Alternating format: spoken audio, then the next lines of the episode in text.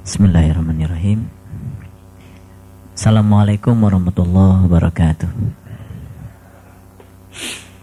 Alhamdulillahilladzi arsala rasulahu bil huda wa dinil haqq liyudhhirahu 'ala dini kullihi walau karihal musyrikun. Asyhadu an la ilaha illallah wahdahu la syarikalah wa asyhadu anna Muhammadan abduhu wa rasuluhu la nabiyya ba'dahu. Allahumma sholli ala Muhammad wa ala ali Muhammad kama shallaita ala Ibrahim wa barik ala Muhammad wa ala ali Muhammad kama barakta ala Ibrahim innaka Hamidum Majid. Astaghfirullahaladzim. Astaghfirullahaladzim. Astaghfirullahaladzim allazi la ilaha illa huwal hayyul qayyum wa atubu ilaih min jami'il ma'asi wa dzunub. La haula wa la quwata illa billahil aliyil azim. Saya sering bicara di ruangan ini ya, bahwa kelak kemudian itu semesta ini memang akan menyatu lagi. Cuman tinggal satu daratan dengan kehidupan yang baru, tatanan yang baru, matahari yang baru, udara yang baru, iklim yang baru, semuanya serba baru. Karena dunia ini tidak akan pernah hancur. Tuhan tidak akan menghancurkan seluruh manusia sebagaimana yang sering digambarkan oleh orang-orang yang tidak mengerti Al-Quran. Katanya manusia itu nanti dimatikan semuanya. Setelah itu kemudian dibangkitkan dari dalam kuburnya. Setelah itu kemudian diiringkan ke padang mahsyar, kemudian disuruh ditimbang. Repot banget nanti malaikat yang menimbang itu, muter-muter timbangannya aja kan lama satu orang. Itu dari zaman Nabi Adam mau ditimbang satu-satu, kapan selesainya? Ya, yang ini masuk surga, ini masuk neraka. Lah, kalau gitu konsep kiamat, saya bilang Tuhan itu tidak adil. Kalau mau begitu, kenapa tidak dihidupkan barang-barang, dimatikan barang-barang? Itu baru adil Tuhan. Saya nggak mau punya Tuhan yang tidak adil seperti itu. Lah, kasihan yang matian duluan. Sampai sekarang di mana mereka nunggu? Tapi kita maknai sebetulnya apa di balik semua itu. Jadi 3 tahun yang lalu saya tuh sudah dapat video dari NASA ya. Jadi NASA itu di websitenya menjual itu video. Judul videonya itu adalah Pangea Master. Di mana di video itu dijelaskan ya bagaimana pergerakan lempeng tektonik, bagaimana sejarah pergerakan kerak bumi. Itu dari awal sampai sekarang. Dan di situ diramal sampai akhirnya seperti apa. Jadi sebetulnya ini seperti innalillahi wa inna ilaihi rajiun saja bumi ini. Asalnya satu daratan, kemudian dikoyak dengan berbagai macam ledakan, bencana, macam-macam, kemudian terpisah-pisah. Dan kemudian yang terpisah-pisah ini di situ akan terjadi sebuah seleksi alam.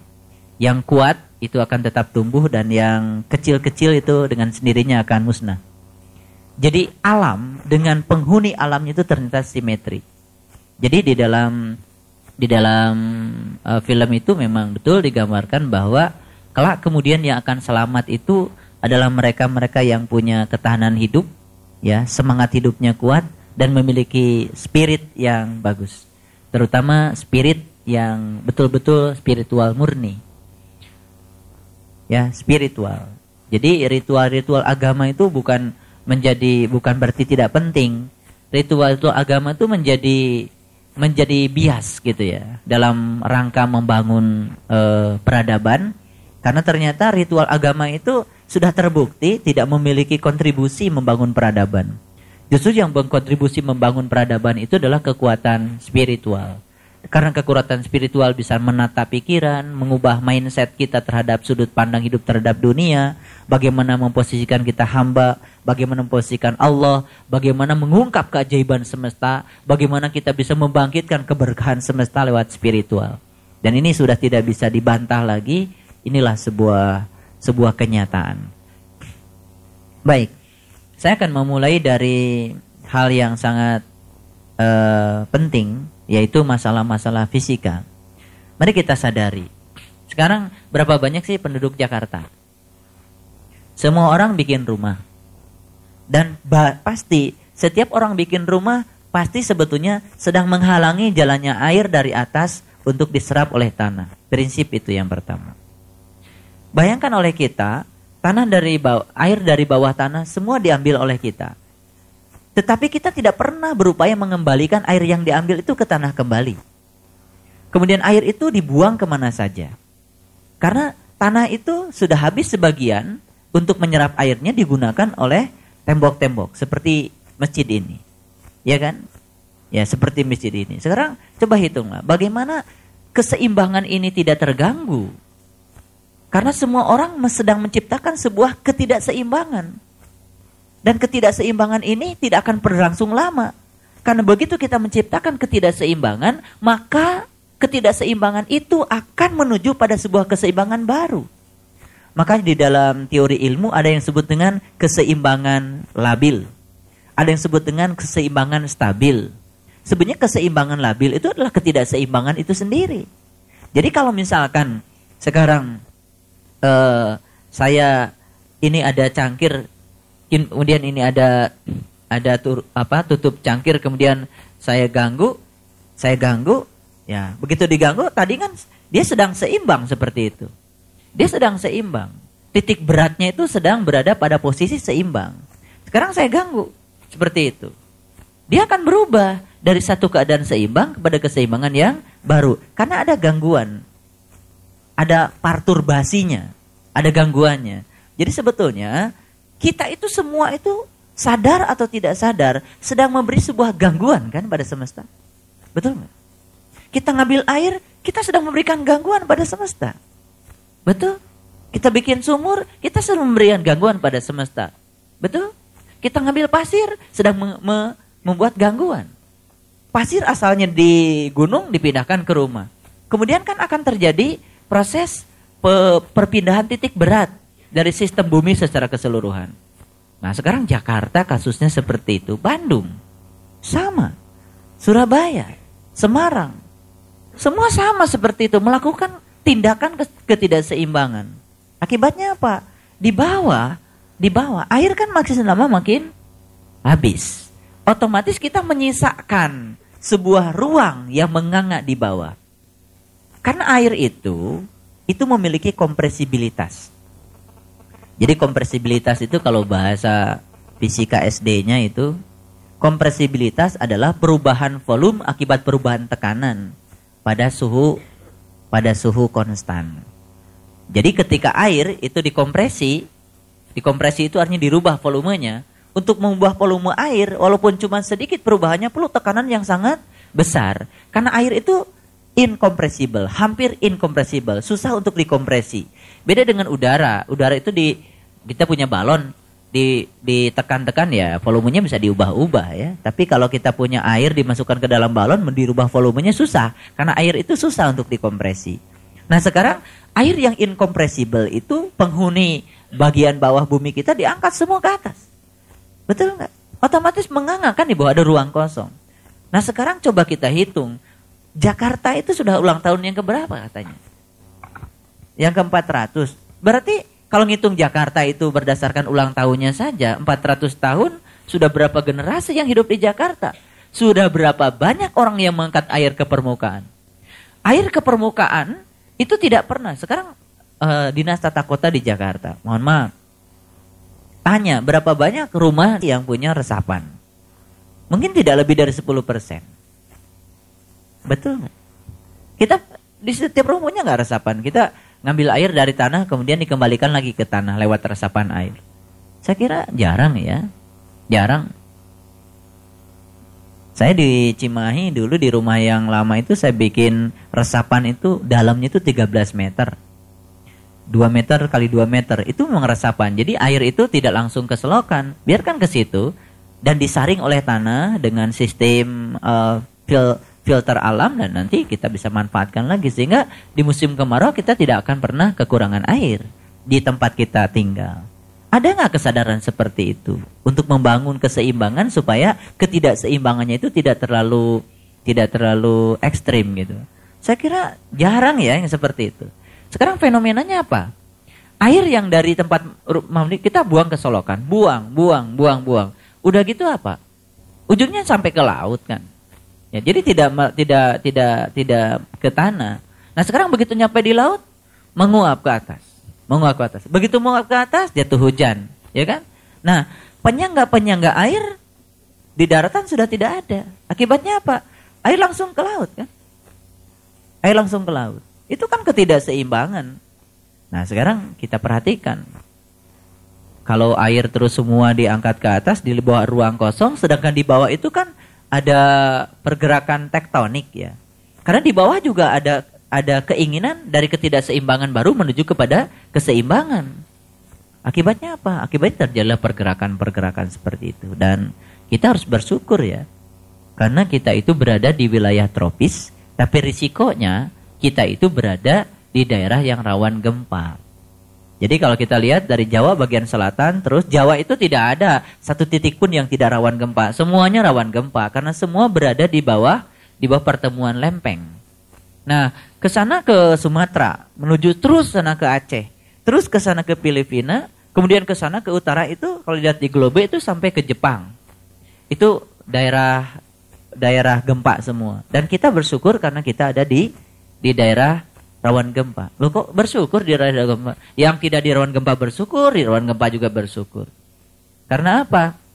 Karena setelah saya berdiskusi dengan sahabat-sahabat kita di Padang, oh, ternyata memang cara Tuhan membangun kearifan seseorang itu harus dengan cara memberikan sesuatu yang sangat tidak disukai. Ya kan? Iya, baru timbul kearifan, timbul kesadaran. Kalau kita diberi yang sangat kita sukai terus-menerus, tidak timbul kan kesadaran kita. Nah, jadi kesimpulannya apa dari pembicaraan tadi? Ya wajar saja kalau bumi ini nanti begitu ada pergerakan kerak bumi, ya bumi ini akan amblas. Persis seperti digambarkan di film 2002. Itu ilmiah itu. Itu ilmiah. Jadi itu tidak haram nonton bumi amblas itu. Karena itu ilmiah. Biasa itu. Biasa.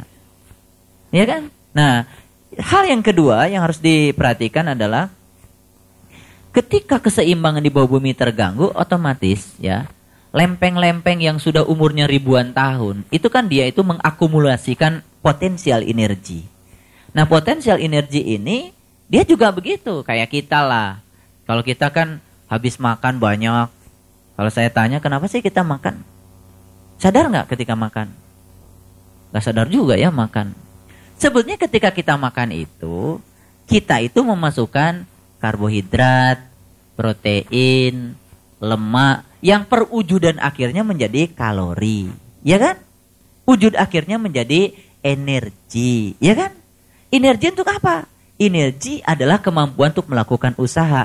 Energi itu harus digunakan semaksimal mungkin untuk kepentingan usaha. Apa sih usahanya? Usaha kita adalah mengantarkan jiwa kita dengan tubuh ini agar sang jiwa kembali kepada Allah. Jadi makan itu untuk hidup, bukan hidup untuk makan. Makanya ketika makan, ya diaturlah makanan-makanan yang nutrisinya cukup, tidak terlalu banyak, gitu kan? Iya kan? Iya. Ya saya terus terang aja kemarin di Padang membahas makan. Saya bilang gimana bisa belajar spiritual kalau kita belum bisa mengendalikan makan. Jadi makanan yang bernutrisi yang bisa memenuhi kebutuhan tubuh kita. Jadi jangan asal makan, jangan asal kenyang. Nah, baik, kita teruskan. Ya. Nah, nanti ya ketika kita kebanyakan energi juga kita nggak enak kan, betul nggak? Kita kebanyakan energi nggak coba. Habis makan kemudian tidur. Apa yang terjadi? Begitu bangun tidur tuh badan sakit, kepala puyeng, udah gitu makannya yang bau-bau banyak lagi. Iya, badan jadi bau, mulut jadi, semuanya jadi bau. Subhanallah. Nah, jadi kita jadi gudang sampah. Akhirnya kalau kita habis makan kan bagusnya apa? Melakukan aktivitas. Karena apa? Energi ini agar disalurkan, betul nggak? Nah, apa bedanya lempeng dengan kita? Lempeng tuh setiap hari makan energi. Dia tidak mau bermalas-malasan, ingin disalurkan energinya. Nah, jadi sebetulnya gempa itu adalah lempeng sedang menyalurkan energi. Untuk apa? Agar dia damai. Iya. Jadi jangan hanya kita yang damai, kata Lame, gue juga pengen damai. Udahlah disalurkan energinya. Begitu energi disalurkan, nah energi disalurkan, energi itu akan merambati medium. Setiap medium yang dirambati energi pasti akan mengalami proses fluktuasi medium. Itu yang disebut dengan pergerakan gelombang. Nah, itu yang disebut dengan gempa, ya kan? Iya. Jadi gempa itu apa? Ya itu adalah proses menuju kepada keseimbangan. Jadi kesimpulannya, gempa yang di bawah Mentawai itu sudah diukur oleh para ahli itu sekitar 9,6 skala Richter. Persis seperti gempa yang diramal di dalam 2012. Itu adalah 9,6 skala Richter. Kalau itu terjadi, gampang hitung, rumusnya gampang. Saya dulu pernah belajar arus laut, ya. Saya masih ingat, ya.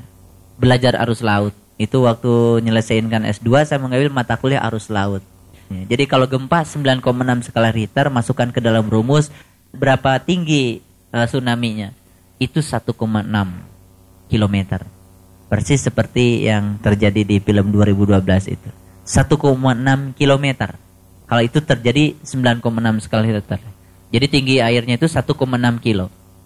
Nah, jadi itu sebetulnya ilmiah sekali, ya. Jadi kalau ya belajar IPA enggak, belajar sosial enggak, politik enggak, budaya enggak, ekonomi enggak, belajar spiritual enggak, langsung ujuk-ujuk haram.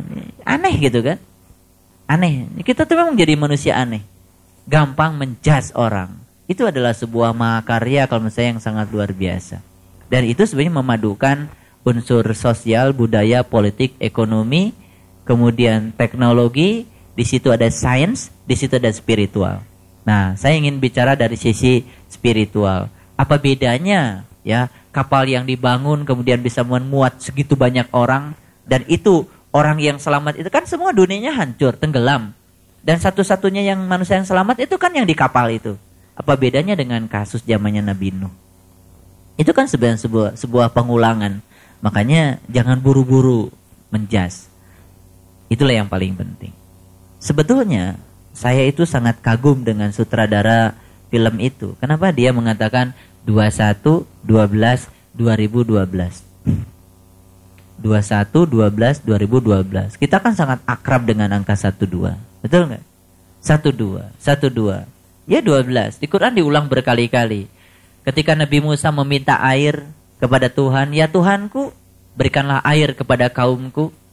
Tuhan menjawab, Musa, ambillah tongkatmu dan pukulkanlah ke dalam batu. Maka akan terpancarlah 12 mata air. Apa sih 12? Itu sebetulnya pesan spiritual. Saya yakin, seyakin-yakinnya si pembuat film itu tidak bodoh. Dia tidak menyatakan bahwa kiamat akan terjadi tanggal 21-12-2012. Kiamat. Sebetulnya kan itu pesan spiritual. Itu angka-angka spiritual. Ya kalau mau ditafsirkan kiamat juga nggak apa-apa. Kiamat apa? Kiamat itu kan hari berbangkit. Berbangkitnya jiwa kita. Kapan saatnya jiwa berbangkit? Kalau kita bisa mempertemukan yang satu nur insani kita pada yang dua, Nurullah dan Nur Muhammad, itu kan angkanya 12. Betul nggak? Ya luar biasa. Itu angka yang luar biasa. Saya yakin, seyakin-yakinnya bahwa orang yang membuat film itu pasti sudah punya pengalaman tertentu dalam hal spiritual. Cuman orang yang melihatnya kan tidak mengerti itu. Ya kan? Nah, fakta-fakta yang ditunjukkan di film itu juga kan fakta-fakta ilmiah. Ya. Jadi NASA pun sudah membuat sebuah skenario yang disebut dengan Pangea Master itu. Itu adalah sebuah teori dalam masalah geografi, yaitu teori pergerakan lempeng. Dengan teori pergerakan lempeng itu semua sudah bisa diprediksi bahwa akhirnya pulau-pulau yang kecil itu habis. Karena apa habisnya? Ya sederhana saja. Akibat dari pemanasan global. Apa yang disebut dengan pemanasan global? Ini supaya ngerti aja. Nah, kan sebetulnya matahari itu menyinari bumi. Seluruh permukaan bumi itu disinari bergantian. Nah, sekarang kita lihat aja yang bagian sini. Saat berhadapan dengan matahari. Berarti ini sedang siang, ini sedang malam. Itu kan? Jadi sebenarnya siang dan malam itu terjadi simultan. Begitu kita mengatakan ada siang, saat itu harus ada malam. Itu namanya pasangan. Jadi jangan dibilang pasangan tapi terjadinya tidak simultan. Itu tidak pasangan. Begitu bilang dunia, pasangannya apa? Akhirat. Dunia lawannya apa? Akhirat. Dunianya kapan? Sekarang. Akhiratnya kapan? Ah, itu tidak simultan. Dunia akhirat simultan. Harus terjadi waktu yang sama. Tidak ada dunia, tidak ada akhirat. Tidak ada akhirat, tidak ada dunia. Jadi harus simultan. Terjadi. Betul nggak terjadi pada saat yang sama? Terjadi kan? Baik.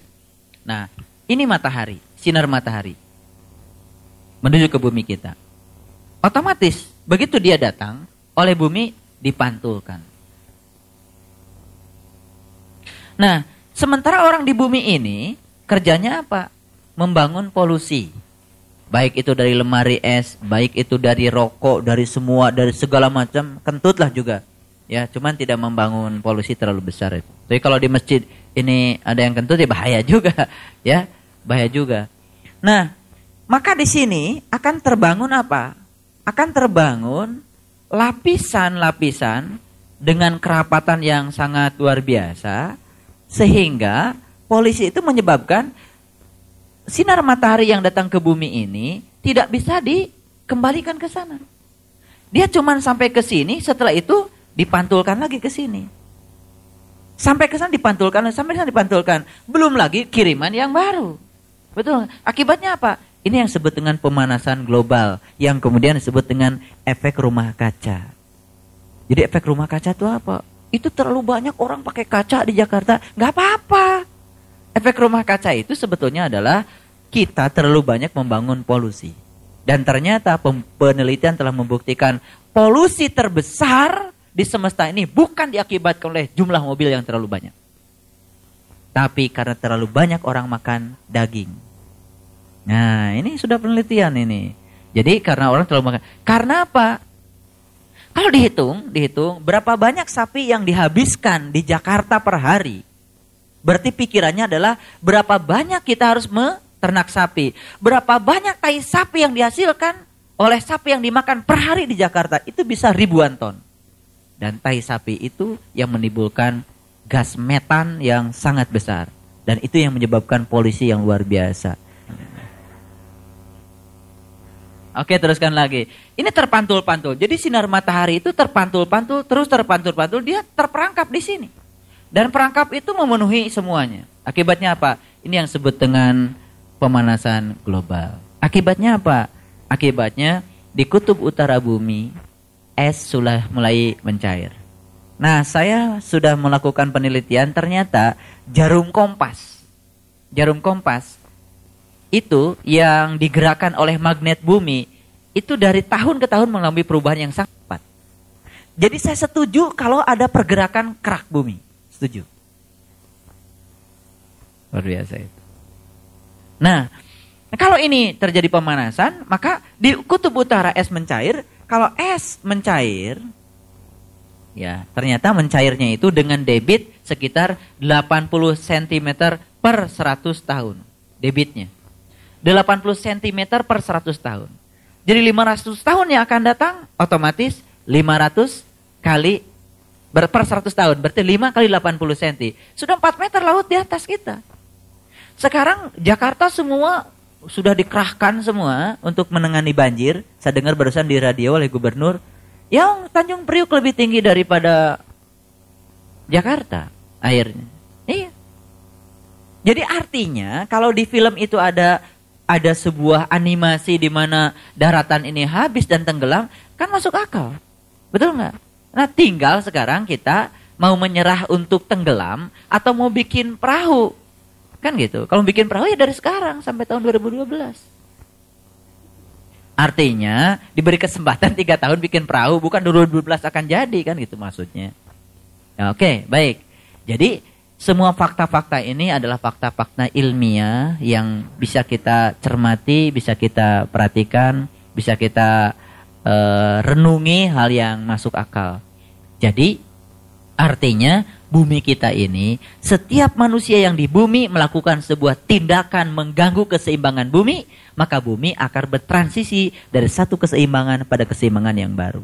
Nah, hal penting yang harus dicermati adalah ternyata tidak semua manusia yang di permukaan bumi mati. Nah, ini yang harus dicermati. Masih disisakan ada yang hidup. Nah, ini kenapa? Kan berbeda dengan konsep kiamat yang selama kita kenal. Betul nggak? Di konsep kiamat yang kita kenal itu semuanya mati. Jadi, akan disisakan. Untuk apa? Ini cocok dengan Quran yang menyatakan bahwa ya, untuk menyempurnakan jiwa kita agar bisa kembali kepada Allah, sang jiwa ini perlu sarana. Sarannya adalah tubuh. Tapi sebelum jiwa ini sempurna, tubuh ini sudah rusak. Ya biarin, gak usah dipikirin. Nanti akan diberikan tubuh yang baru untuk melangsungkan kehidupan sang jiwa agar dia sempurna. Itulah yang disebut dengan proses daur ulang hidup mati. Jadi kalau gitu apa mati? Kalau dipahami, mati adalah proses pergantian tubuh sebetulnya, ya kan? Kalau mati adalah proses pergantian tubuh, ya kenapa mati mesti ditakuti? Kan cuma ganti tubuh. Betul. Siapa tuh diberi tubuh yang lebih baru? Dulu banyak jerawatan, sekarang enggak lagi kan? Lumayan. Ya inilah, makanya kita akan bahas ayat-ayatnya dan itu yang paling penting sebetulnya. Kalau menurut saya, pesan terakhir dari Piram 2012 itu adalah satu. Pesannya adalah bahwa ketika semesta ini hancur, baik hancur karena badai matahari, hancur karena pergerakan lempeng, hancur karena pergerakan kerak bumi, hancur karena tsunami, hancur karena gempa, dan semua akan hancur, tapi masih ada yang tersisa ternyata berdasarkan prinsip seleksi alam. Nah, yang tersisa ini akan melangsungkan kehidupan yang baru, dengan iklim yang baru, dengan tatanan yang baru. Kuhab-kuhab lama yang sangat merugikan hilang. Iya kan? Iya. Semua institusi yang dibangun hilang. Akan lahir lagi institusi-institusi baru. Makanya kan sekarang nggak usah heran kalau institusi ini semua berantem. Nggak usah heran.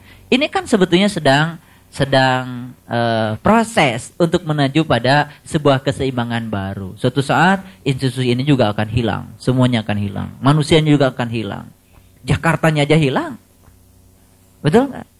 Iya, makanya kalau nggak mau kena tsunami dari sekarang buru-buru pindah atau ke Irian, ya, oh pindah ke Cina ya, ya. Dan jangan kecil hati ya kalau di film itu kok yang dimunculkan Cina, India. Karena apa? Seperti ramalan Rasul, utlubul ilma walau bisin, cari ilmu walaupun ke negeri Cina. Jadi sebetulnya yang akan memberikan kekuatan itu adalah kekuatan spiritual. Ada sebuah statement yang luar biasa. Andai di dunia ini sudah tidak ada lagi orang yang menyeru Tuhan. Andai sudah tidak lagi orang yang menyeru Tuhan, maka dunia ini akan mengalami bencana lebih cepat. Siapa yang menyeru Tuhan? Di Quran dikatakan, serulah Tuhanmu minimal pagi dan petang. Saya tak akan berhenti menyebarkan ilmu ini. Karena apa? Karena kita harus melahirkan pasak-pasak yang bisa membuat dunia ini menjadi kuat. Apa itu pasaknya? Mereka-mereka yang setiap pagi dan petang menyeru kepada Tuhannya. Mereka-mereka yang setiap saat menemui Tuhannya, mengingat Tuhannya dalam keadaan duduk, berdiri, dan berbaring. Itu adalah kekuatan. Jadi kekuatan itu mungkin saja, mohon maaf, yang orang belajar meditasi, walaupun namanya dengan istilah inisiasi, metode Kuan Yin, apa saja istilahnya, ya. Di India itu ada namanya istilah yang lain, tapi ternyata justru kebanyakan orang-orang yang hari-harinya dihabiskan untuk meditasi dan menemui Tuhan, itu bergesernya ke Asia bagian timur. Betul nggak? Ya, ke sini kan masih langka. Berapa banyak orang yang mau diajak ngaji seperti ini? Masih jarang. Ya kan? Masih jarang. Padahal inilah sebenarnya pasak-pasak yang akan membuat ini. Sebenarnya hadisnya sih tidak begitu. Hadisnya begini, jika sudah tidak ada yang azan lagi dalam satu saat, dunia akan kiamat. Azan itu menyeru apa? Menyeru Tuhan. Jadi sebetulnya azan yang paling sempurna itu adalah ketika seseorang itu menyeru kepada Tuhannya tanpa kata, tanpa suara. Itu azan yang benar. Allahu Akbar, Allahu Akbar. Kebesarannya kelihatan. Allahu Akbar, Allahu Akbar. Asyhadu an la ilaha illallah. Kita menyaksikan. Wa asyhadu anna Muhammadar Rasulullah. Hayya 'alas shalah. Ajaklah jiwa kita untuk menyatu dengan Tuhan. Hayya 'alas shalah. Ajaklah jiwa kita menyatu dengan Tuhan. Hayya 'alal falah. Ajaklah jiwa kita untuk menuju kebahagiaan. Hayya 'alal falah. Qad qamatis shalah, tegakkanlah salat. Qad qamatis shalah, tegakkanlah salat. Puncaknya adalah qad qamatis shalah. Apa artinya? Subhanallah. Dirikanlah salat, tegakkanlah salat. Tegakkan salat, ingatlah Allah dalam keadaan berdiri, duduk dan berbaring. Walaupun kita sedang merakan ritual salat, tapi orang yang sudah menegakkan salat dia tetap mengingatnya kepada Allah. Itulah intisarinya azan. Azan yang sempurna adalah mati sebelum mati. Pelekatan diri dengan Tuhan, itulah salat yang sempurna. Baik. Jadi kesimpulannya adalah kita akan terus mengalami sebuah proses daur ulang. Bahwa bumi ini hancur, itu sudah hukum alam. Allah sendiri mengatakan kullu sa'in halikun illa wajhahu, segala sesuatu yang dicipta pasti akan musnah illa wajhahu, kecuali satu, wajahnya Allah. Nah, kalau kita tidak mau fana, kita tidak mau hancur, kita ingin kekal abadi, satukan jiwa kita dengan Dia, sang pemilik kekekalan itu sendiri, Allah Subhanahu wa taala. Cintailah Dia sehidup semati, akrabilah Dia sehidup semati, kenalilah Dia sehidup semati, sebab itu yang akan menolong kita. Saya tanya kepada orang Padang ketika terjadi gempa, apa yang terjadi? Atau kita tidak usah tanya, lihat saja bagaimana ya video-video yang amatiran mengabadikan proses bagaimana orang Padang ketika gempa terjadi. Ada yang lari ke sini, ada yang lari ke sini, ada yang lari ke sini. Anak tidak lagi ingat sama ibunya, ibu tidak ingat lagi sama anaknya, guru sudah tidak ingat lagi sama muridnya. Ada peristiwa di mana guru selamat, muridnya terkubur 50 orang. Guru udah gak ingat lagi sama muridnya. Pada saat itu semua menjadi egois. Dia hanya ingin menyelamatkan dirinya sendiri. Kenapa? Karena semua ingin agar dia hidup. Itulah orang-orang yang egois. Karena ingin dirinya hidup, karena dia masih cinta dengan kehidupan ini, karena tidak tahu hakikat dari kehidupan itu sendiri dan tidak tahu hakikat dari kematian. Apa yang terjadi saat itu? Yang terjadi saat itu, semua orang sudah tidak lagi memikirkan dia punya deposito berapa, dia punya rumah mewah berapa, punya mobil mewah berapa, semua sudah tidak ingat. Bukankah itu sebagai latihan awal untuk melepaskan kemelekatan kepada apa yang kita cintai? Betul nggak? Kalau itu sukses, itulah sebetulnya kasih sayang Allah. Jadi ternyata gempa pun bisa berwujud adalah kasih sayang Allah untuk hamba-hambanya dalam konteks menaikkan kualitas spiritual. Betul? Baik, kalau gitu. Sekarang tolong lihat Quran surat Al-Baqarah ayat 28. Coba perhatikan di situ. Mengapa kamu tertutup kepada Allah? Mengapa kamu tidak melihat kepada Allah? Mengapa mata kolbumu tidak menyaksikan Allah yang memberikan kehidupan kepadamu, memberikan rezeki kepadamu, memeliharamu? Kenapa kau tidak rindu kepada Dia yang segalanya memenuhi kebutuhanmu? Itu pertanyaan. Mengapa kamu kafir kepada Allah? Padahal kamu tadinya mati. Lalu Allah menghidupkan kamu. Kemudian kamu dimatikan dan dihidupkan. Kemudian kepadanyalah kamu akan dikembalikan. Jadi sebetulnya sebelum sang jiwa itu kembali kepada Allah, maka dia akan mengalami sebuah siklus hidup, mati, hidup, mati. Entah berapa kali proses kehidupan, entah berapa kali proses kematian yang harus dia jalani. Maka agar dia bisa menghentikan siklus hidup mati, satu-satunya cara adalah dia harus menguasai kullu nafsin zaikatul maut. Kullu nafsin za'ikatul maut artinya apa? Setiap yang berjiwa harus merasakan rasanya mati. Ketika yang berjiwa ini sudah bisa merasakan rasanya mati, siapa yang berjiwa? Yang berjiwa itu adalah tubuh ketika sedang dihuni oleh jiwa. Betul? Ketika tubuh sedang dihuni oleh jiwa, inilah yang sedang berjiwa. Setiap yang berjiwa harus merasakan mati sebelum mati, agar dia bisa menghentikan siklus hidup mati. Paham? Yang bisa menghentikan siklus hidup mati adalah kullu nafsin zaikatul maut. Makanya di Quran dikatakan kullu nafsin zaikatul maut. Orang yang sudah bisa kullu nafsin zaikatul maut, hasil akhirnya dia menjadi orang yang bisa menjadikan kebaikan dan keburukan dua-duanya sebagai ujian. Jadi dia sudah netral, tidak memilih mana yang disebut dengan baik, mana yang disebut dengan buruk. Dia bisa menjadikan dua-duanya sebagai tangga untuk mengantarkan dia menjadi orang yang kembali kepada Allah. Ternyata satu-satunya ujian yang paling berat untuk mengantarkan kita kepada Allah, bagaimana kita bisa menjadikan keburukan sebagai tangga.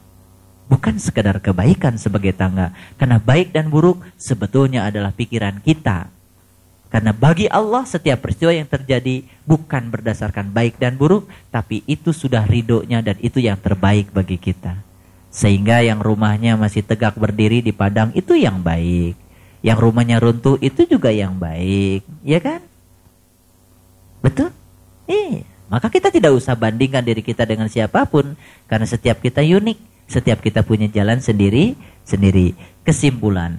Jadi untuk menyempurnakan jiwa kita, maka kita harus mengalami kullu nafsin zaikatul maut.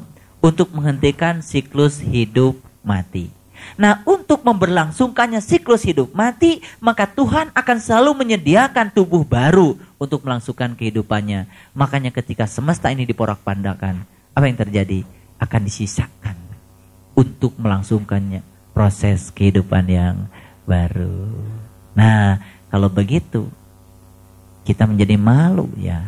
Dengan pemahaman orang-orang, mohon maaf ya, Hindu, Buddha yang sudah sejak lama memahami itu seperti itu, dan kita itu ya tidak seperti itu memahaminya. Padahal Quran sendiri menyatakan seperti itu. Bahkan di Quran surat Al-Insan ayat 28 Allah mengatakan, aku telah menciptakanmu dengan persendian yang kuat, dan jika aku menghendaki aku akan memberikan tubuh yang serupa.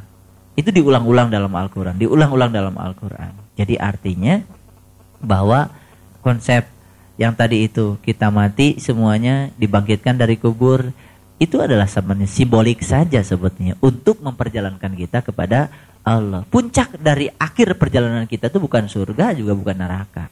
Puncak akhir perjalanan kita adalah innalillahi wa inna ilaihi rajiun, kembali kepada Allah. Kenapa ada surga dan neraka? Surga dan neraka itu sebetulnya cuma reward and punishment saja untuk orang yang kesadaran berbuatnya itu masih di kesadaran reward and punishment.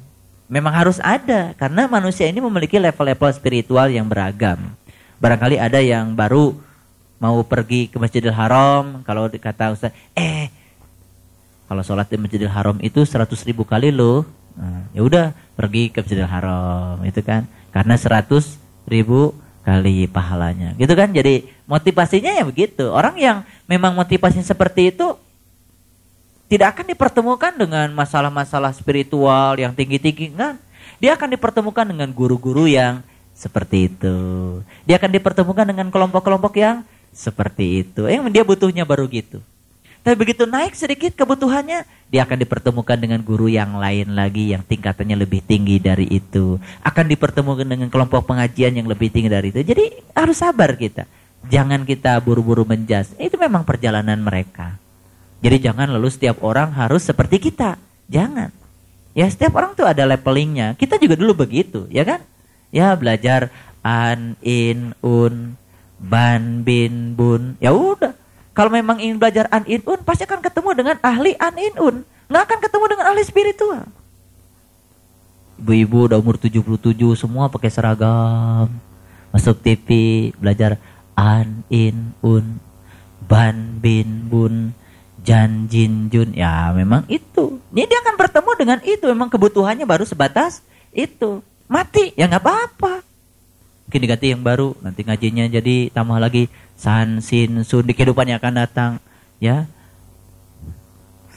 Kapan lagi? Ya udah memang maunya seperti itu. Tidak ada keinginan untuk melakukan percepatan. Ya memang itu rezekinya. Jadi setiap kita itu sudah punya jalan sendiri. Prinsip bahwa untuk melangsungkan proses agar dia mengalami kesempurnaan, memang perlu tubuh. Nah untuk adanya tubuh, Tuhan menyisakan tubuh yang baru. Subhanallah. Ya kan? Jadi itu adalah pemikiran yang brilian sebetulnya menurut saya. Luar biasa itu. Ya? Baik. Kita teruskan ayat yang berikutnya. Sekarang coba lihat Quran surat Al-Hajj. Itu surat 22 ayat 66. Baik. Nah sebelum saya lanjutkan ke situ, saya ambil sarinya dulu dari Quran surat Al-Baqarah ayat 28. Sarinya itu adalah mengapa kamu kafir kepada Allah. Sepanjang seseorang itu kafir kepada Allah, tertutup kepada Allah, dia tidak akan mengerti adanya sebuah siklus hidup mati. Nggak akan ngerti, ya. Paling dianggap aneh aja, ya. Nah, kemudian di ayat di Al-Hajj Allah mengatakan, dan dialah yang telah menghidupkan kamu, kemudian mematikan kamu, kemudian menghidupkan kamu lagi. Sesungguhnya manusia itu benar-benar sangat mengingkari nikmat. Ya kan? Jadi siklus hidup mati terus berjalan. Sekarang kita lihat Quran surat Al-Isra ayat yang ke-97. Al-Isra itu surat yang ke-17. Surat yang ke-17 ayat 97. Ya, 1797.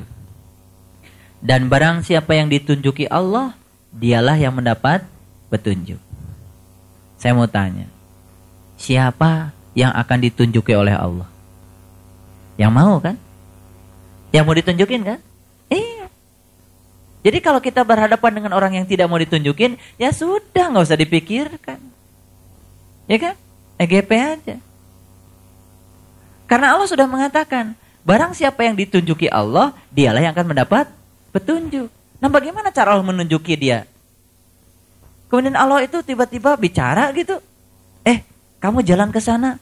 Enggak. Cara Allah menunjukkan dia, Allah akan menghadirkan tangan-tangan yang menjadi kepanjangan tangannya dia. Siapa itu? Lah kita-kita juga. Sadar gak sebetulnya kalau misalnya saya hadir di sini, ini kan Allah sedang menggunakan saya untuk menjadi kepanjangan tangannya. Ya kan? Nah kalau itu disadari, subhanallah. Di setiap peristiwa kita bisa mengatakan la haula wala quwata illa billahil aliyah. Kesadaran itu kan selalu muncul. Itu sebenarnya sejarah. Itulah cara Allah menggunakan sekarang. Sadari oleh kita berapa ribu peristiwa dan berapa banyak tangan Allah yang digunakan untuk mengantarkan kita bertemu dengan seorang guru dalam kurun waktu yang panjang. Itu yang disebut dengan Masjidil Aqsa.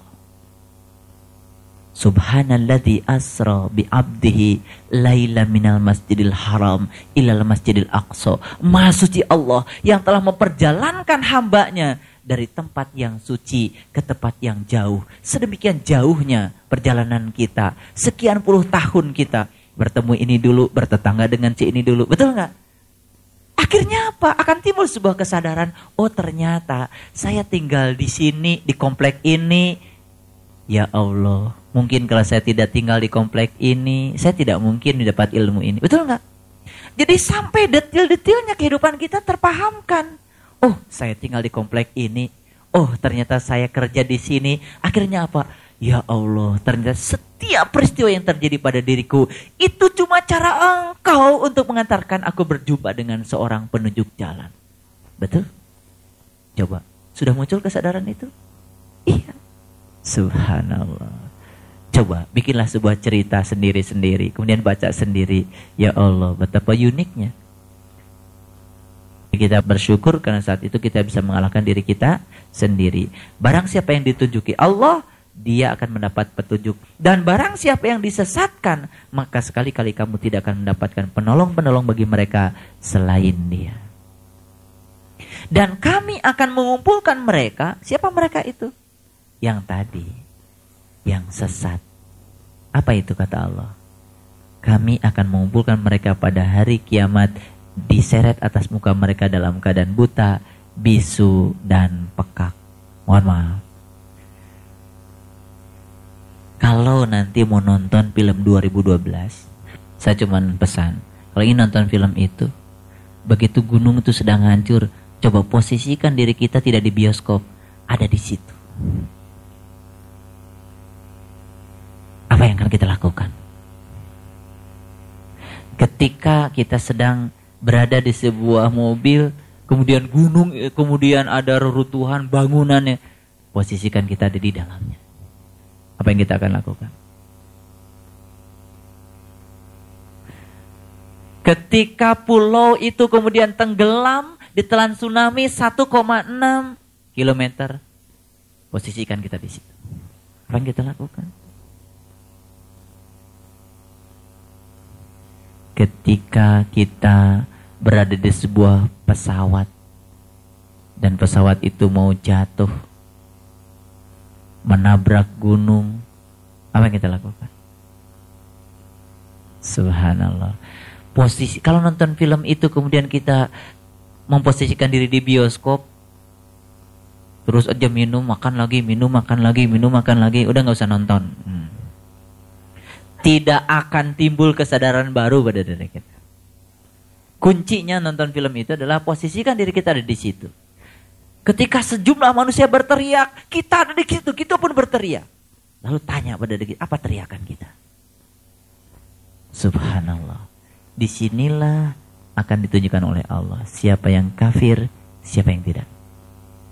Orang-orang kafir saat peristiwa itu terjadi pada dirinya, dia akan dikumpulkan dalam keadaan buta, bisu, dan tuli.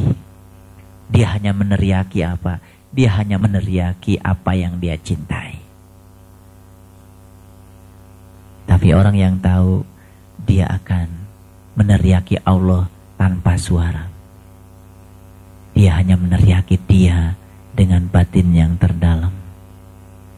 Ketika itu dia akan memasuki lorong yang gelap, setelah itu masuk lorong yang terang, setelah itu dia akan melihat pintu, kemudian di situ akan terbuka, masuk innalillahi wa inna ilaihi rajiun. Makanya ketika peristiwa itu terjadi, fokus saja pada cahaya ilahi yang sering kita saksikan. Disitulah sebetulnya godaan yang terakhir. Ketika orang-orang yang tidak bisa fokus pada cahaya itu, disitulah dia akan meleset keluar dan dia pergi ke alam-alam yang lain. Nah, tergantung apa yang kita lakukan. Makanya ya, kita jangan bergaul dengan alam-alam rendah. Karena kalau terlalu banyak bergaul alam rendah, begitu kita mati nanti kita juga akan ditarik ke sana. Akan banyak frekuensi-frekuensi yang menarik ke wilayah itu. Makanya di Quran dikatakan, "Falaula idza balagotil hulkum wa antum hina idin tangturun wa nahnu aqrabu ila minkum walakin la tubsirun." Ketika nyawamu nanti sampai di kerongkongan, saat itu engkau akan melihat.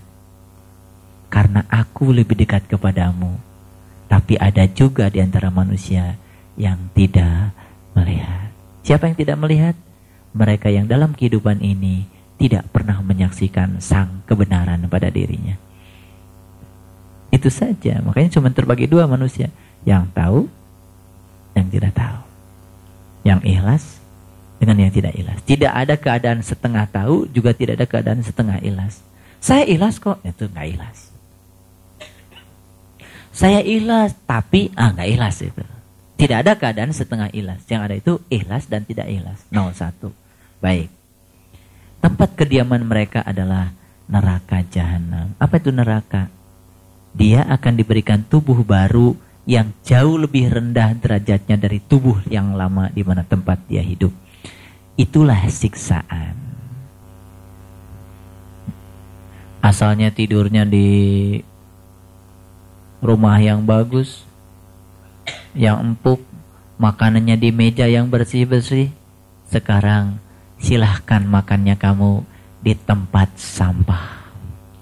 Dulu jalan-jalannya di mall, silahkan jalanmu sekarang di parit-parit yang kotor. Tapi selama ini kita tidak menyadari kalau itulah neraka sudah terjadi sejak saat ini. Jiwa yang terperangkap di tubuh itu meronta-ronta, tersiksa. kita tidak menyadari kalau itulah neraka. Surga dan neraka terjadi saat ini juga. Dunia dan akhirat ada saat ini juga. Semua dapat kita alami dalam kehidupan yang sekarang ini juga. Maka Nabi menyatakan neraka adalah tempat ganti yang disediakan Tuhan buat mereka yang terikat pada dunia. Tempat ganti yang disediakan Tuhan untuk mereka yang terikat pada dunia. Tempat ganti yang disediakan Tuhan. Tempat ganti? Ya sebenarnya kita itu ketika mati itu ganti baju. Cuman baju kita bisa yang lebih tinggi derajatnya dari baju yang lama. Bisa yang lebih rendah dari baju yang lama. Tergantung kita. Itulah investasi kita. Kita sekarang sedang berinvestasi. Baik, kita teruskan. Tiap kali nyala api jahanam itu akan padam, kami tambah lagi bagi mereka nyalanya. Nyalanya tidak akan pernah berhenti. Artinya apa? Proses siksaan di dalam neraka itu akan terus-menerus berlangsung sampai puluhan, jutaan, miliaran, mungkin triliunan tahun, bergantung berapa besar karma yang harus dia selesaikan untuk menebus segala kesalahannya di masa lalu. Maka inilah karya Tuhan yang teragung. Inilah sapi betina kita yang sering kita sia-siakan. Monyet? Kayak siapa monyet? Ya Allah, subhanallah. Itulah neraka-neraka yang sudah dibangun untuk disediakan untuk kita. Baik, kita teruskan. Ayat 98-nya. Itulah balasan bagi mereka, karena sesungguhnya mereka kafir terhadap tanda-tanda Allah. Nah ini saya ingin ngasih pencerahan sedikit. Kalau di Quran ada kata kafir terhadap ayat, diartikan ingkar terhadap Quran, gak percaya. Begitu? Ya Allah. Akibatnya begitu dia bilang saya percaya Quran, walaupun dia tidak pernah baca Quran. Udah iman. Bukan itu. Ayat itu bahasa Arab, harus diterjemahkan ke bahasa Indonesia. Ayat itu artinya tanda. Kafir terhadap ayat-ayat Tuhan artinya apa?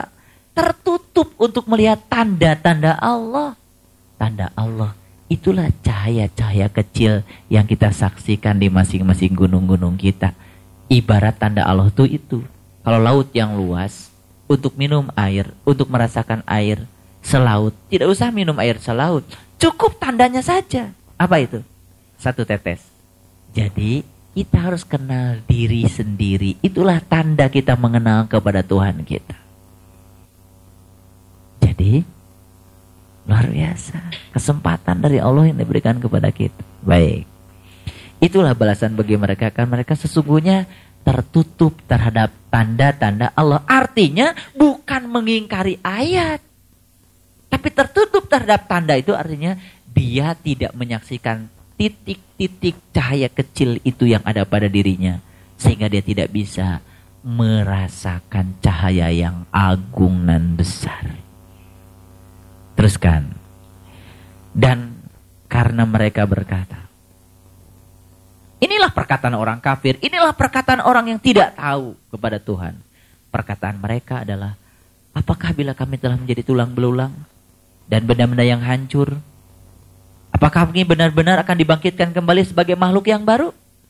Ini pertanyaan keyakinan atau pertanyaan keraguan? Siapa yang bertanya seperti ini? Siapa? Manusia yang mana? Manusia yang kafir. Dia masih ragu. Apakah iya? Nanti saya akan dibangkitkan menjadi manusia yang baru? Karena dia masih kafir. Belum seutuhnya memahami dirinya. Tapi mereka yang sudah tidak kafir lagi, tidak akan ada pertanyaan seperti ini. Bahwa siklus kehidupan, siklus mati, siklus hidup, siklus mati sebelum dia wa ilaihi turja'un pasti akan terjadi. Dan itu akan terjadi pada siapapun juga. Baik, kita lihat ayat yang berikutnya. Ayat 99. Dan apakah mereka tidak memperhatikan bahwasanya Allah menciptakan langit dan bumi adalah kuasa, menciptakan yang serupa dengan mereka. Tolong perhatikan. Jika perlu, garis bawahi. Allah kuasa menciptakan yang serupa dengan mereka, dan telah menetapkan waktu yang tertentu bagi mereka yang tidak ada lagi keraguan padanya. Maka orang-orang zalim itu tidak menghendaki kecuali kekafiran.